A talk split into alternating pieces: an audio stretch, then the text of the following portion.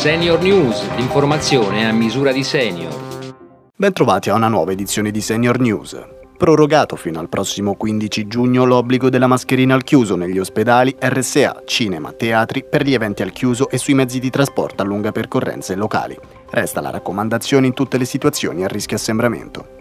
Un ricoverato su tre per Covid ha bisogno della riabilitazione per affrontare le complicanze dovute al long Covid e secondo l'European Respiratory Society questa deve essere precoce e personalizzata. I problemi che affliggono il paziente dopo il ricovero non riguardano infatti solo l'apparato respiratorio, ma anche il cuore e la salute psicologica e interessano soprattutto le persone in età avanzata con comorbilità che hanno contratto una grave forma di Covid-19. Le cheratosi attiniche sono conseguenza dell'esposizione a lungo termine alle radiazioni ultraviolette. Si tratta di lesioni della pelle che si verificano sulle aree maggiormente esposte al sole. Sentiamo la professoressa Caterina Longo, direttore Skin Cancer Unit all'ospedale Santa Maria Nuova di Reggio Emilia. Solitamente è una macchia di color rosa che è ruvida quando la tocchiamo alla palpazione perché ha una specie di piccola squama sopra. Le cheratosi attiniche da un punto di vista proprio dermatologico si classificano in tanti modi però quello che è più semplice da spiegare per una persona è appunto la presenza di una macchiettina rosa sormontata da una squama che cade e rimane, cade e rimane per,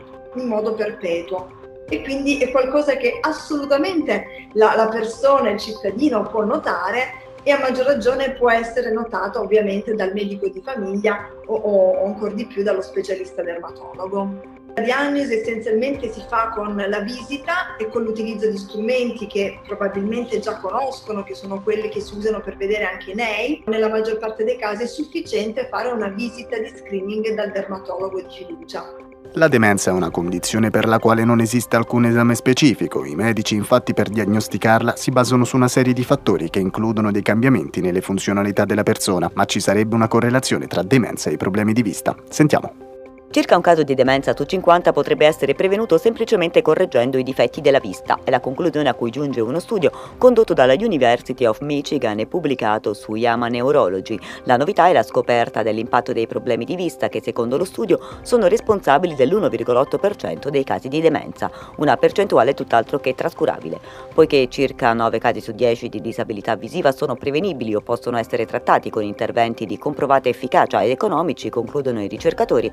La disabilità visiva può rappresentare un importante fattore di rischio modificabile. Senior News termina qui. Prima di salutarvi vi ricordo che se volete aiutare i bambini e le famiglie dell'Ucraina potete fare una donazione all'UNICEF. Senior Italia Federanziani sta coinvolgendo i suoi aderenti per dare un contributo concreto per sostenere tanti bambini vulnerabili in Ucraina e nei paesi vicini. È possibile effettuare la donazione direttamente sul sito dell'UNICEF o al numero 874 50 00.